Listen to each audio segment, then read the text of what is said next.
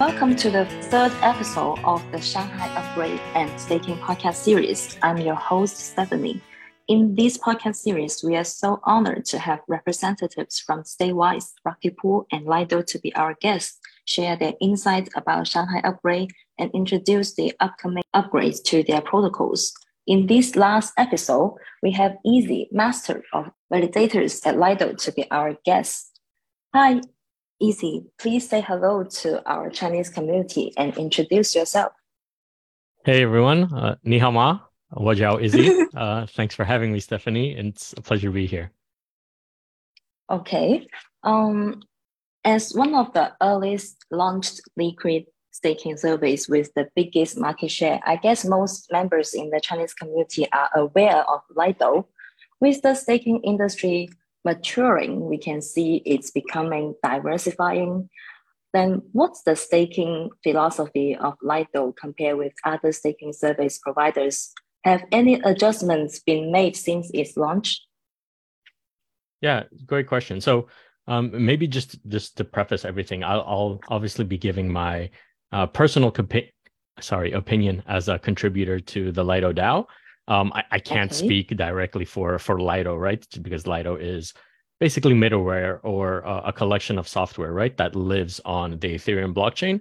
But what I can definitely talk about is um, how contributors see it, my understanding of of how the DAO sees it, and what kind of ethos and principles the the other members and the voters in the DAO um, enshrine in the actions that they take, um, and also how the how the protocol, at least to me, seems to be evolving. So when Lido uh, launched, so I, I, wasn't around back then. I joined like about six to seven months later as a contributor uh, in December of 2020.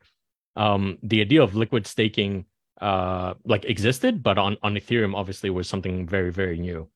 Um, and the the core principle behind it, uh, behind Lido as a protocol and and the DAO was to democratize the access to uh, basically the the security layer of Ethereum as much as possible. And by democratizing access, um, what the contributors and, and and what the protocol does is basically allow anybody to become a staker um, and uh, eventually, uh, the idea is to allow anybody to become a node operator as well. So the way that Lido started uh, and the way that the, the protocol functions right now is that it is a collection of node operators in a permission system. So the DAO basically selects vets and selects operators um, that are invited to participate and run validators as a part of the Lido protocol. Um, but a lot of the work that contributors are doing right now, and in terms of like how it wants to evolve and the ethos that uh, that it enshrines, is to open open this up to a lot of different uh, people and operators. So we can talk about it maybe a little bit later when we're talking about Lido V2 and and the Shanghai upgrade. Uh, but to go to your original question, the staking philosophy is basically to make staking as approachable, accessible, uh, and simple as possible for as many different participants as possible, and to do so in a way um, where the the staking itself happens via on-chain and transparent methods uh, and acts as a bulwark against uh, staking that is managed very very centrally for example like by centralized exchanges. Okay. Uh, thank you Izzy for reminding us of the history of uh, uh, ethereum staking and what the role of lido ha has been doing and token model is a less discussed topic in the Chinese community. In the previous episodes, uh, from StakeWise introduced their dual token model, and Darren introduced the non-rebasing token model used in Rocket Pool. Can you uh, introduce the token model of Lido and what's the pros and cons? Sure. Uh, the way that the Lido protocol currently functions is that at its core, uh, is STETH, and STETH is a rebasing token model. Uh, rebasing means that on uh, a periodic basis, currently the protocol is configured to do this every day. Uh, the quantity of STETH increases to match the quantity of staked ETH and rewards that exist on on uh, the Beacon chain. Um, from what I understand, the decision to use a model like this was primarily for uh, user user design reasons. So so for usability.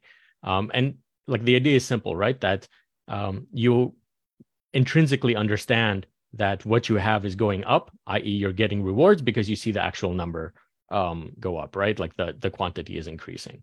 This is in contrast to uh, what we call value accruing token model, which is where uh, the amount or the quantity of the token stays the same, but it increases in, in value relative to something else. So for example, um, yeah, like you said, like in Rocket Pool, R ETH, uh, one R ETH is always one R ETH, but the amount of ETH that it corresponds to changes depending on the actual exchange rate between R ETH on the execution layer um, and the ETH that represents R ETH on, on the beacon chain. However, Lido also does offer, uh, the Lido protocol does offer a, a value accruing token, and that's called wrapped stake ETH. It basically is staked ETH, um, just that it works a little bit differently uh, in terms of like how contracts interact with it. And the reason for this is is twofold. One is that some users may prefer to hold uh, their staked assets in a value accruing manner uh, as opposed to a, a, rebasing manner for a variety of different reasons. Um, and another reason is that some DeFi applications work better with value accruing tokens and some work better with rebasing tokens. Okay, that cl clarifies a lot. And Lido has been publishing Lido Ethereum nodes validator metrics report since Q4 in 2021, which provides great transparency in terms of server types, client diversity, uh, jurisdictional dispersion, etc. How is the health of the 29 node operators in Lido? And how does Lido DAO make decisions on the admission of new node operators? That's a really great question. Um, so the DAO basically tries to make decisions, uh, taking into account a set of principles or, or like a, a, strategy around um, what the DAO considers to be a, a good node operator set or a good validator set for all of the different networks that Lido has a presence on. Um, briefly, uh, these kinds of like good characteristics have to do with things like server diversity, like you mentioned, or infrastructure diversity. So, for example, ensuring that validators are run both on uh, or especially on things like bare metal in local data centers, but also in the cloud, um, because we realize that uh, like a, a, lot of people would just run their their validators in a way that might be more easy for them, uh, especially when it comes to uh, things like home stakers, but also geographic dispersion. So making sure that validators run everywhere across the world, jurisdictional diversity. Um, so for example, making sure that like all of the validators aren't overrepresented in one continent or country. Um, but also something that's very special to Ethereum, which is client diversity. And client diversity um, is one of like the very very important aspects in terms of uh, securing the network against like, potential let's say software bugs right um, and the idea is that if you if the validator set um, uses a lot of different clients and has a, a good distribution across these different clients it's much it's much less likely uh, that there will be a bug in multiple clients as opposed to just one so for example um, if everybody was running like only one client and uh, the usual example is Prism because it used to be the majority, but actually now um, I don't even know if it's if it's the largest client anymore. It might even be Lighthouse, so the two are very, very, very close. Um, and there was a bug in Prism, then it would affect everybody running Prism. And so the idea is to run a lot of different uh, validator clients to to reduce the possible impact of such an event occurring.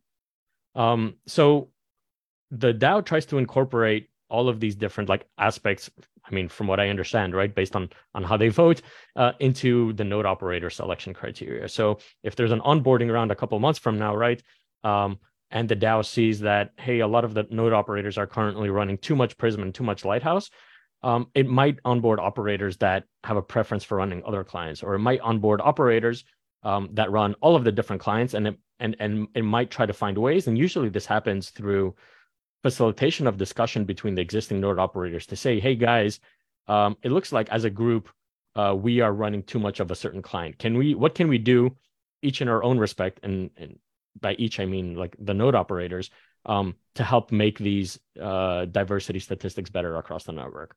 So both Lido contributors, such as myself um, and fellow contributors, uh, on the team that I'm uh, that I'm that I'm a part of, but as well as like node operators and community members that like maybe are token holders or maybe just um, share their thoughts on the forums. Kind of think about these things, and one of the way that we think about these things is through these reports that you're talking about, which are the quarterly uh, validator and node operator metrics. These metrics report on all of these different, you know, like facets and characteristics of the Lido node operator and the Lido validator sets, and taking into account these reports, um, we all get together as a community and try to figure out what can we do to to, to make the the landscape better. Okay, so do, will you characterize the status of these 29 node operators as healthy or do, do they have any uh, anything to improve? Mm-hmm.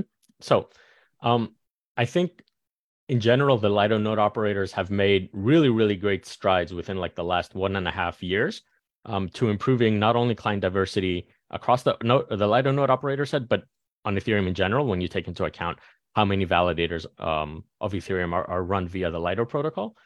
Uh, there's a few aspects that I think are definitely that that can be improved. One of these things is execution layer uh, node diversity. Uh, obviously, Geth has has a, a, wide majority here, not only um, because uh, it, has been such a robust and, and great client to use for so many years, but also because some of the newer clients um, had some some issues, especially after the merge. Uh, but I think in the last two quarters, we've we've really seen that execution layer diversity is something that is steadily getting better. Um, and for example, this is also exemplified by the fact that within Lido, a lot of the different client dev teams are also participants as, as node operators, including Nethermind, right, which runs uh, an execution layer client. And so their help and interaction with other node operators is a really, really great way to try to advance um, better execution layer uh, diversity.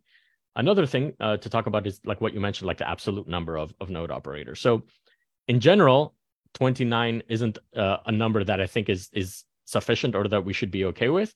Um, Lido as, as a DAO and a protocol uh, can definitely hold more node operators. And I think the intent, uh, especially if you consider the things that contributors are working on for Lido V2 is to is to increase this number drastically in the future.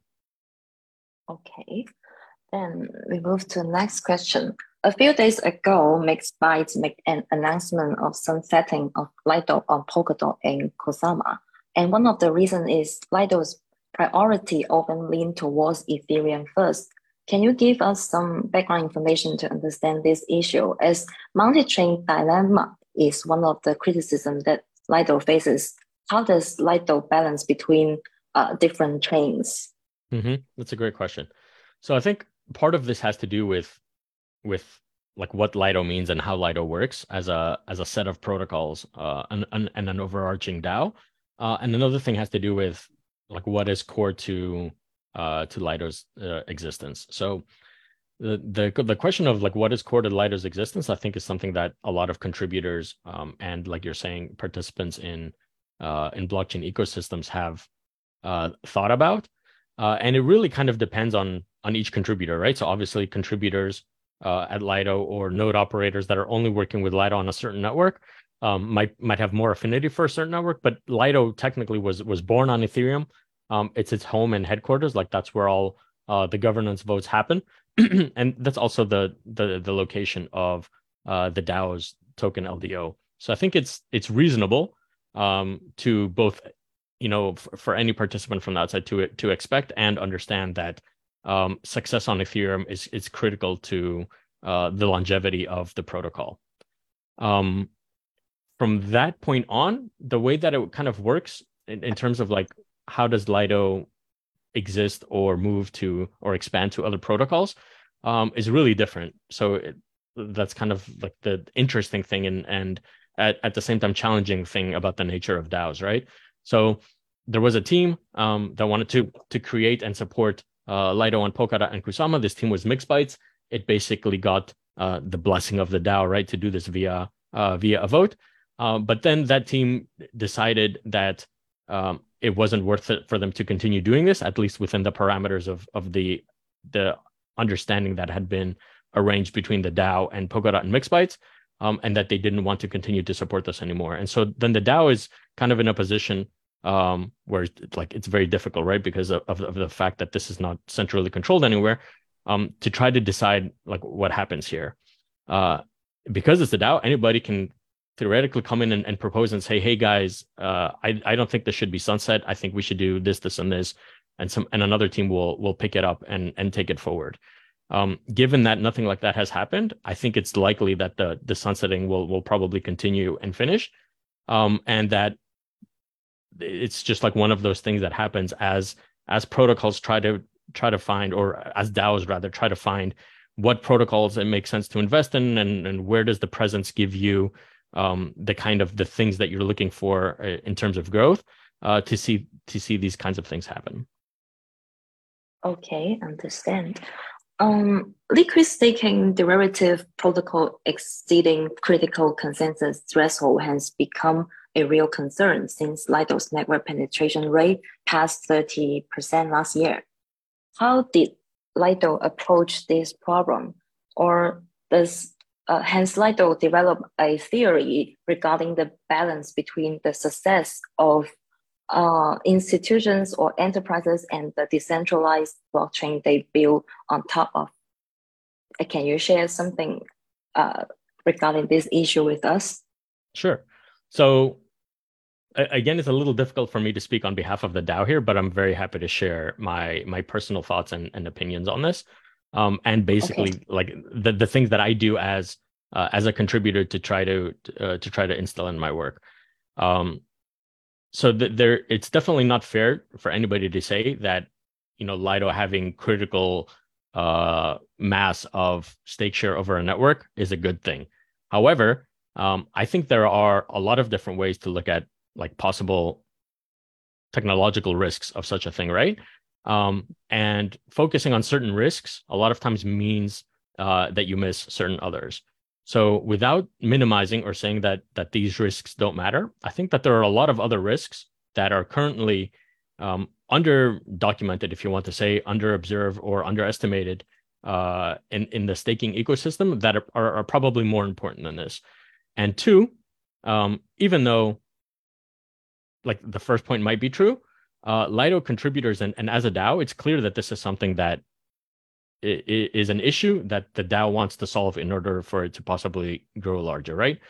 Um, so when you look at the things that other contributors have come up with, like dual governance, which is a proposal to basically allow both stakers uh, proxied right by, for example, through holding uh, Lido staked ETH, or um, LDO holders, right, who are like the voters of, of the protocol, to have some sort of uh, to both have a say in what the protocol can or can't do, uh, and at the very worst of cases, potentially create an avenue for exit for stakers that do not agree with a certain protocol direction to have the time um, and ability uh, to to fully exit from their participation in this thing, should there potentially be some sort of vote or change in the protocol um, that would be against their wishes. I don't think there's a lot of other uh, DAOs that have these kinds of of, of thoughts and are, are developing, um, even if at, at, this point it's just like in the in the design stage, um, these kinds of mechanisms and and guardrails. And so back to your original question, like how much stake share in Ethereum is, is too much stake share. The second thing that, that that we need to consider here, right, is like how much of this information is truly public or not, and how much of it is um, just based on what other people are are reporting or, or being open about. So Lido, uh, due to the fact that it's an on-chain protocol and due to the fact that the DAO only operates on-chain, is fully public and transparent about basically all of the ways that it works. Um, this is in contrast to, for example, like potentially centralized exchanges who cannot be forced to uh, reveal certain things totally publicly or be totally transparent, even if they are, for example, public companies, because there are only certain things that they can share, either due to agreements we may, which may be confidential, or for privacy reasons, or for like business reasons.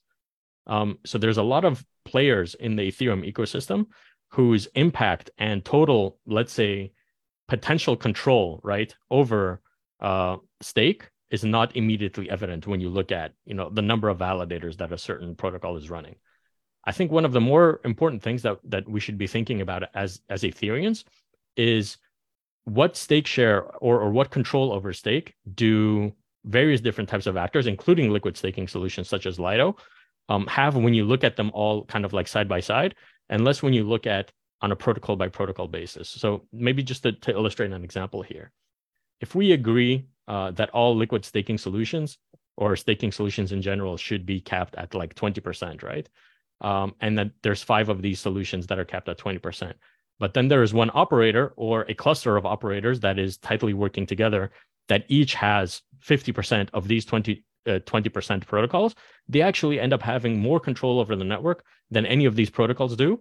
And they do so in a way that is unchecked by the protocol itself because the the staking solutions themselves um, are are putting in safeguards for themselves, but are not putting in safeguards for the the actors that actually touch uh, the validators.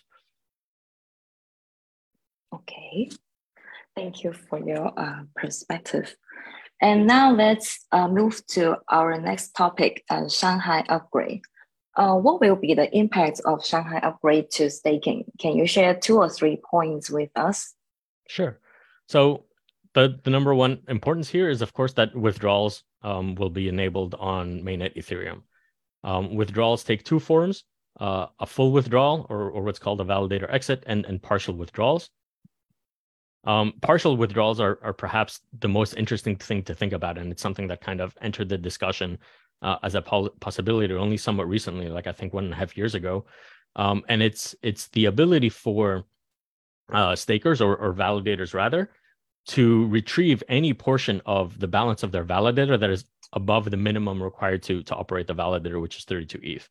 So this will happen automatically for any validator that has its withdrawal credentials set to what's called an OX01 or uh, 0x01 uh, withdrawal credentials, where basically you're pointing to an address um, on the execution layer. Uh, and because this will happen on a, on a constant basis and a consistent basis, uh, it means that we will see uh, rewards flow constantly uh, back into the execution layer. Um, this is interesting because on on one hand, it will definitely, well, definitely, I think it will reduce the amount of validators that need to be exited um, so that users can claim rewards and then uh, potentially remade as users take a portion of their rewards that to do whatever they want to do with it, for example, sell, and then take another portion to to restake. Um, so that's going to alleviate a lot of the pressure um, on the network itself, uh, what we would call validator churn, in terms of having to worry about uh, a constant stream of validators being exited and then re-entering the system. Um, so I, I, and also I think is really really great for users. Um, and the other aspect here is like actual withdrawals, right? So up until now, um, users basically, whenever they staked, uh, had an indefinite uh, lockup on on their their their staked ETH. Uh, what this does is is make it very clear that this indefinite lockup is, is no longer the case, um, and now the lockup is is up to the the user to control. So the from the from the Lido protocol's perspective, what's it, what's important here is that contributors um, creating the, like the upgrade to Lido put in some sort of mechanism for users of STETH to be able to withdraw and make a redemption request for the underlying ETH and, and rewards that have accumulated uh, relative to, to that STETH. So, from a contributor perspective, what's been really, really important um, is making sure that uh, there's a good flow for user withdrawals uh, and that it embodies basically like like the principles of what um, of, of how the protocol uh, has been built up until now, which is simplicity and, and accessibility in general, uh, if we think about you know what might happen uh, as a result of, of staking on Ethereum, of withdrawals being enabled for staking on Ethereum, um, I think uh, it'll give users more more confidence in the technical uh, sturdiness of the network. Um, so it's it basically closes the loop um, on core functionality related to to staking. Uh, obviously, like if you're staking, you also want to be able to unstake. Um, so I think it will also allow uh, developers contributing to the Ethereum network to also start focusing on um, other aspects that have to do with Ethereum's evolution. Okay, so as uh, withdrawal enables people to uh, exit or withdraw their rewards, it's an opportunity for people to change their staking providers. And the staking industry has been flourishing and diversifying after the launch of Beacon Chain. So people are thinking about the possibilities that the market share of LSD will be reshuffled post Shanghai upgrade. Do you think the reshuffling will really happen? That's a really great question. Um, the honest answer is I have no idea. Uh, I do have a couple of uh, like gut instincts with, with, regards to this. So if we consider that liquid staking uh, on Ethereum is, is a relatively large percentage of, of all stake, um, and given that liquidity for at least the large uh, liquid staking solutions is really pretty good. Uh, one could make the argument that if users wanted to reshuffle, they would have, right? Um, however, there's a corollary here, which is that potentially users um, are holding certain uh, liquid staking tokens um, because they are waiting for withdrawals in order to basically get like the full possible value um, on, on, on a liquid staking token uh, with the expectation that potentially after withdrawals are enabled, uh, the secondary market value for, for our token might be lower than what it is currently, which is like very, very close to close to par. Um, I, I have no way of knowing, uh, or at least I haven't done any any research on this myself uh, about how many of those people might be and, and what kind of volumes we might be talking about. I think it's possible that there are um, certain what I would call distressed actors that are potentially holding uh, large amounts of staked ETH, either in liquid form or not, um, that may want to withdraw. Uh, however, I also think it's very likely that they might just go to secondary markets for this rather than actually doing it via withdrawals. Um, because if you have a very large amount of staked ETH, right, and you want to withdraw it, it's going to take a very long amount of time. Okay, then it will be very interesting to see how it unfolds.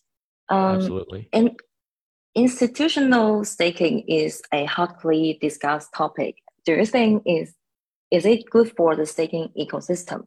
And does Lido have any edges in attracting institutional staking? Mm-hmm. That's a good question. It's probably a little bit outside my, my wheelhouse because um, I'm not involved in this area, but I'll, I'll do my best to to give some insights here. So, okay, thank you. I I think in general, especially when we're talking about things like like blockchain, um, yeah, there are things that are good and bad. Uh, but what we should be thinking of is less like about if something is good or bad, and more about, hey, is this something that's likely to happen? Um, and if so, how does the network uh, respond to this event happening, whether that's a good or a bad event, or if it's a neutral event, how does the network build like robustness and resilience around this? Um, so my personal ex- expectation, uh, and this is not financial advice, is that institute. I mean, like it's true if you just look at like like history, right? That institutions are interested um, in Web three and and blockchain in general, right? Um, and I think it's very likely uh, that they will be more interested in the future um, given how things are kind of like going in the global macro environment. Um, I don't know if if that will mean that directly institutions start staking or staking on their own or staking via custody providers that then work with specific um, staking solutions or, or, providers or not. Uh, I think what it means is that the network as a whole and the the the participants on the network um, should be ready for such a thing to happen, and then figure out, hey, if this thing happens and potentially X amount of new funds enter the system, um, how can the system con- continue to be uh, performant and enforcing the principles of you know whatever the the system is. So on Ethereum, for example, um, credible neutrality is something very very important. And when we think about um, large amounts of capital entering entering stake, uh, one of the things that we think about is how do we ensure that the credible neutrality of the network is is preserved. Okay. Um, according to your observation, are there any new changes or innovation in the staking industry that we should be excited about after Shanghai upgrade? Yeah. So um, specifically for for Ethereum, uh, since we've been talking about Ethereum yeah. this whole time, and we are talking about we're on the Ethereum community network. Um, yes. I, I, think there's there's two things. So one isn't directly related to um, Shanghai, right? But it's the idea of, of restaking, restaking. Sorry, and we'll come back to that in a little bit. Um, and the other one is what is next for staking on Ethereum once we have withdrawals, which which I basically said like kind of closes the the core functionality of one one of what one would imagine um, constitutes like the core functionality of staking in a proof of stake system. Um, so to focus on the second point first, because uh, apparently my mind likes to do things in reverse order. Um, the there's kind of two changes that are hopefully coming um, down the pipe from a staking perspective. Uh, so one is this is going to get a bit technical, but it's the idea of um, having a, a, representation or something um, verifiable on the execution layer side of Ethereum that has to do with uh, the values of validators, and by values I mean like how much they have staked, um, whether they're operational or not, whether they're active or not, or exited um, on the on the beacon chain. Uh, what that would allow to do, and so basically this is called like be- the beacon state root, and, and, having some sort of um, verifiable hash tree or Merkle tree or, or something like that uh, of this on the execution layer side is cre- is allow for liquid staking solutions or actually any staking solution um, to build what's called a trustless oracle. Um, and so right now, all oracles that have to do with um, staking are, are, trusted because basically you need somebody to, to, to look at the values and the totals and and the accrued rewards of validators on the beacon chain report that back to the execution layer and then you use that to understand hey should should my liquid staking token and by you here i mean technically like the software right? If i was the software and thinking um, do i need to increase my rebasing token or decrease my rebasing token? Um, if you can do that just by verifying data that's already contained within the execution layer then you can build trustless oracles. And that means you can significantly reduce the technical um, risk um, that is inherent to, to certain types of um, or, or, basically like to most types of liquid staking. Uh, the other really potentially important thing here, and uh, I, I hope that there's um, like Ethereum improvement proposals in the works with re- with regards to this, is the idea of triggerable exits. And I'm also going to get a little bit technical here. So the way that staking or, or running a validator works on Ethereum is that um, there's two sets of keys, basically the validator keys and, and the withdrawal keys. Uh, in liquid staking solutions, the withdrawal keys are usually managed by a smart contract, right, which belongs to to the protocol. Um, there are some liquid staking solutions that try to do this in a, in a, different way, and I think it might be interesting to see how how those solutions fare in in, um, in the next couple of years. Um, and there are, of course, the validator keys. Uh, the validator keys are necessary for you to to do for an operator um, whether that's a home staker um, or a professional staking organization, uh, to do the work of actually like validating the network. Um, the validator keys, the way that they work uh, in the Lido protocol right now, is that basically node operators are responsible for safeguarding, managing, um, and ensuring the the correct usage of, of those validator keys. Uh, however, the the kind of challenge here is that you need the validator key in act, uh, to actually and um, affect a validator exit unless it happens for reasons that you really don't want, like a slashing whereby the network will automatically exit it. Due to the fact that uh, node operators control uh, the validator keys, you basically need them to voluntarily um, sign an exit message unless you are somehow else producing and storing these exit messages on the side, but that has its own set of security um, and risk concerns. Um, to to enact on uh, processing an exit when you want to do something like, for example, for a liquid staking protocol, to make large amounts of ETH available uh, on the execution layer so that somebody can withdraw, can redeem a, a withdrawal request. Um, and so the EIP that I have in mind is something around triggerable or, or forced exits, I think was the initial way it was described. And the idea is that a smart contract on the execution layer should be able to say, hey, for these specific validators, um, that the operator has basically given um, their consent to, to, to be controlled by this contract, um, it should be able to send exit messages to the consensus layer directly and ensure that this technical risk, right, of um, an operator potentially not um, fulfilling the the request of, of a DAO, for example, or of a protocol to exit a validator goes away. Uh, and I think similar to the way that withdrawals are kind of um, closing the loop on technical uh, and lockup risks related to um, staked ether, uh, triggerable exits will close the loop on something uh, like that for staking protocols.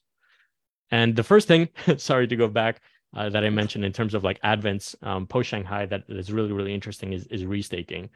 Um, so the idea of restaking is kind of like the the idea that you can take the the security um, that is produced through the act of staking for the Ethereum network um, and make the same and, and make that economic value basically usable to secure other things on other networks or pieces of data, uh, for example, like via data availability or, or something else. Um, there's a lot of challenges associated with doing this and doing it right in a way that um, doesn't cause a lot of possible financial risk um, and also uh, runaway technical risk, depending on, on, on how it's implemented. But I think it's it's it's a core issue in terms of not a core issue, but a very interesting concept in terms of how composability composability works in proof of stake systems.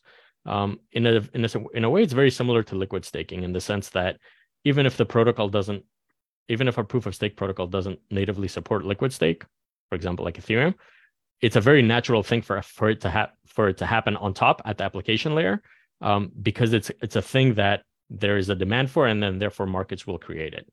Um, so similar to to that kind of concept, there's from what it appears a demand for uh, for restaking, and there will be market forces that create solutions for this at the at the application layer. What remains to be seen is to what extent these solutions need to be um, tied into, or at least uh, integrated with the protocol layer itself.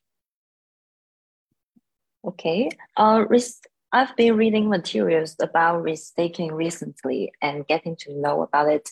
But the second point you just mentioned, um, can you uh, send uh, or recommend some material for me to uh, put on the notes so that our audience can read uh, further about these uh, new changes? Yeah, absolutely. Okay, thanks. Then um, let's uh, come to the final parts of this interview is uh, Lido's upcoming V2 upgrade. It is a huge and highly anticipating one. And let's discuss it in detail. I would like to break it into two parts, withdrawal and the staking router. There will be two modes of withdrawal, right? Turbo and bunker. What are the differences and why do we need two modes? A great question. Um, so turbo and bunker mode is is something specific to uh, how we we being like contributors working on the stuff right now envision withdrawals working um, within uh, the Lido v2 protocol. Um, turbo mode is hopefully the the well it is the default mode um, and hopefully how things will work forever. Um, bunker mode is kind of like a uh, a fail safe mode in case certain undesirable or like bad weather things are happening on the network in order to keep uh, users, stakers, and, and the protocol safe. Um, so turbo mode basically means that withdrawals will be processed by the Lido protocol as quickly as possible. Um, and that entails basically uh, a user making a withdrawal, the withdrawal request being being registered um, on the execution layer by the Lido oracles, and, and that constituting like a, a, signal that this withdrawal is legit and the user is requesting a certain amount of um, ETH to be returned, and then the protocol deciding via software um, if that requires validators to be exited or not, or that, for example, if there's enough ETH in in the Lido buffer to meet this this withdrawal request. If validators need to be exited, um, the oracles basically create like a signal uh, on chain that node operators would read, and then node operators reading the signal would process validator exit requests. Um, and within anywhere from like within a couple of hours to a couple of days, which is um, more or less in line with uh, the native staking uh, timelines for for withdrawing, um, a user would be able to to claim uh, the withdraw uh, claim sorry ETH for the withdrawal request that they've made in some cases, withdrawing via Lido, or in actually quite a few cases, will would be faster than withdrawing via native stake, and this is um, allotted for by the use of of the buffer, right? And so the buffer is filled up whenever, or not filled up, but is added to whenever there's deposits made that are not yet staked, um, or when partial rewards uh, are withdrawn from the from the consensus layer, or when MEV rewards come in from the execution layer. And so this happens on a constant basis throughout the day. Um, and so if there's ETH in the buffer and then a withdrawal request is made, then that ETH is would be set aside to serve that with withdrawal request, right, and not be uh, restaked. Bunker mode is something um, that contributors have envisaged as a way to kind of protect stakers if something wrong is going on on the network. So, for example, bunker mode might be enabled if there's a lot of slashings happening on the on the consensus layer at the same time. Um, why why would you want to do something like that? Because, for example, if you're uh, if you want to unstake you as a user, um, some ST and get the ETH back, but there's a lot of slashings happening. It's difficult for the protocol to know if the slashings will affect the validators related to the ETH that you're trying to withdraw or not. Um, if those validators are affected, you want to wait for the slashing to fully finish to understand, in in in general, like the total of um, rewards that you might get less as a result of the slashing, so that every user ends up getting like the right amount of rewards back, as opposed to some users potentially getting more rewards or some users um, getting less rewards uh, due to the timing of when they actually enter the queue. So what the bunker mode does is that it slows things down a little bit um, so that everybody gets a fair share uh, on the way out. But again, like this would only only really happen um, in critical or, or emergency situations. Okay. According to the announcement made by Lido, the mainnet upgrade is expected in mid-May, right? Why a month after the Shanghai upgrade? Are there any security concerns and are there anything that Lido stakers should be pay attention to? Yeah, good question. Um, so to my knowledge, there are no security concerns. Basically, it's just that there was a lot of work uh, the contributors needed to do, and the audits aren't finished.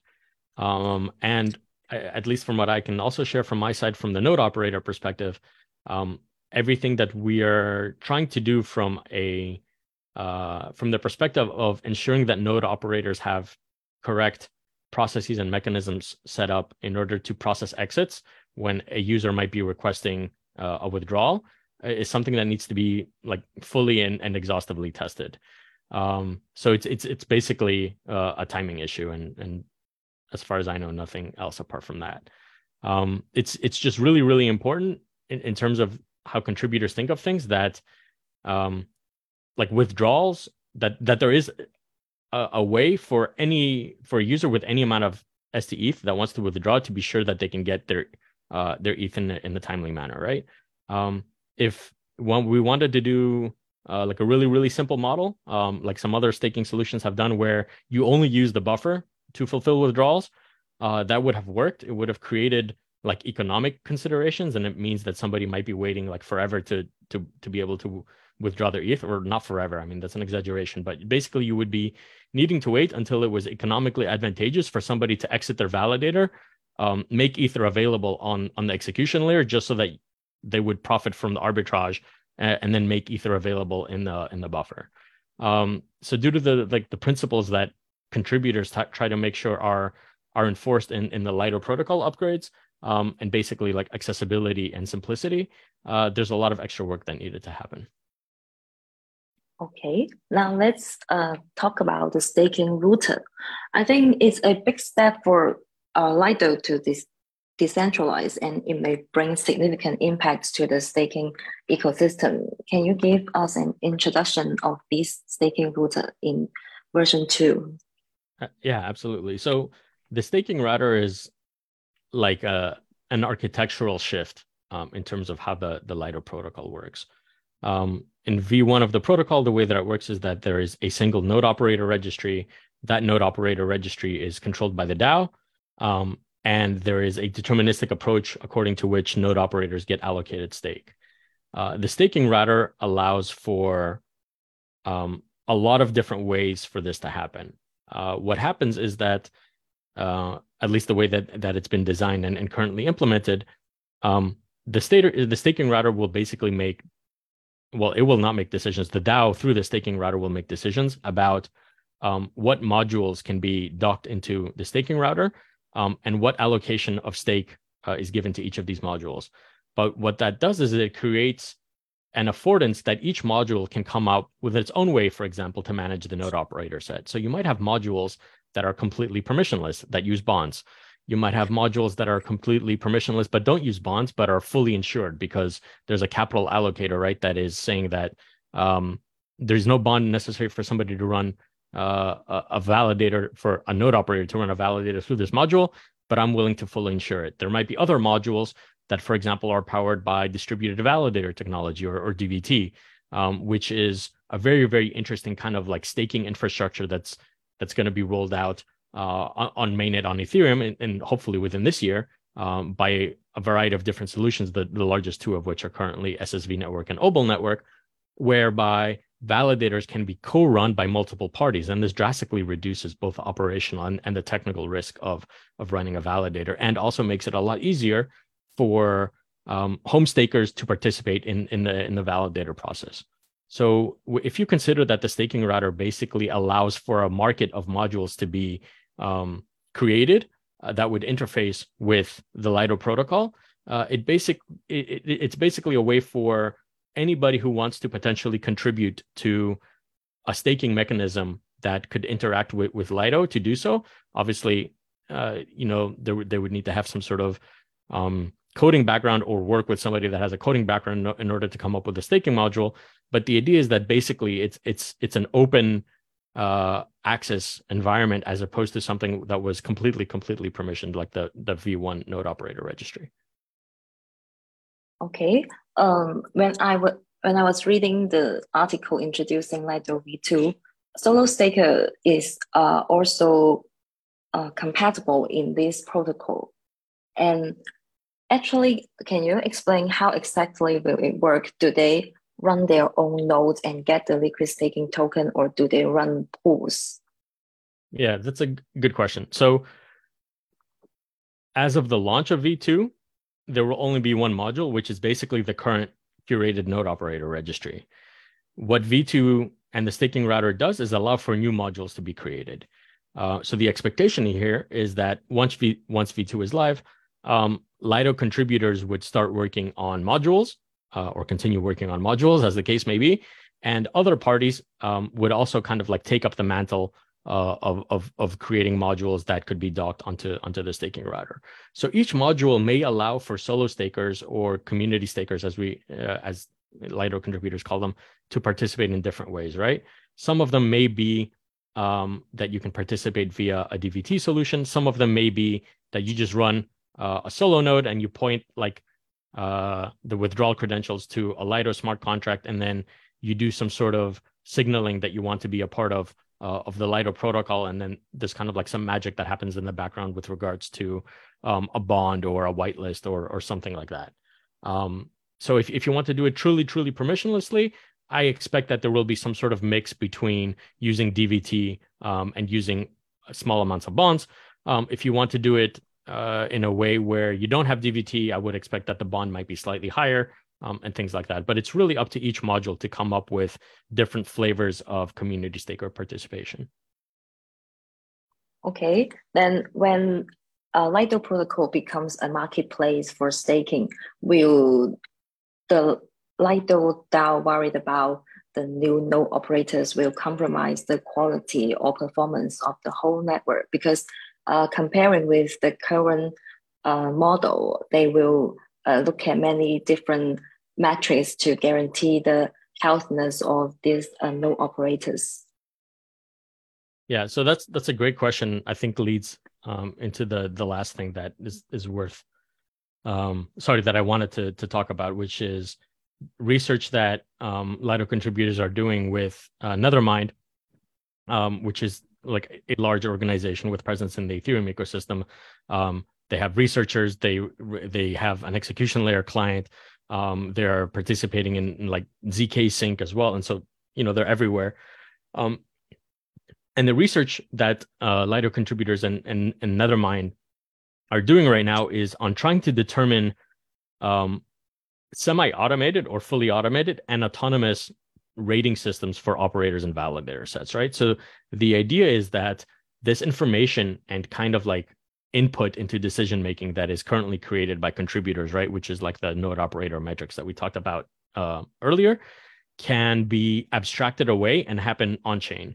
Um, so instead of like necessitating, not necessitating, but having a contributor right compile information that is used to help um, guide a decision, you might have an algorithm um, that is performing a variety of different kind of like uh, rating systems or pulling in data from a bunch of different places. It might be oracles, it might be third-party data service providers, you know, things like Metrika or Rated Network.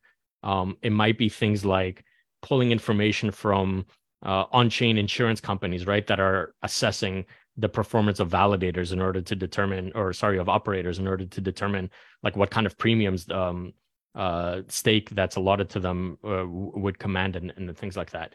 Marrying all that information and distilling it into um, actionable insights that the staking router could use to determine whether certain validators of certain operators should be shut down and other operators um, should be deposited to. So, for like a really, really simple example of this is if eventually there is a way, and, and this is kind of like the the research that we're doing right now to determine um, exactly uh, and automatically, right, not via like data gathering, how many validators are run uh, in a certain country, right? um, and say, hey, as a DAO, uh, we want to create a parameter that says we don't want more than X percent of all validators run in a certain country. And if it goes over X percent, um, then that stake should be rerouted to validators in other countries. Um, this is the kind of stuff that we're that we're thinking about. And so the idea is that you empower uh, the community and the ecosystem, and the network itself, to decide on what are the best parameters for um, for for a good validator set and a good operator set, and they implement this through like an, an a semi-autonomous rating and stake allocation system. Okay, terrific. Thank you so much. I think you have answered all of my questions. And thank you so much for joining us and sharing your insight, which is very logical and clear. We wish a great success of the Lido V2 upgrade. Thank you. 谢谢. See you next time. Bye bye. Bye, everyone.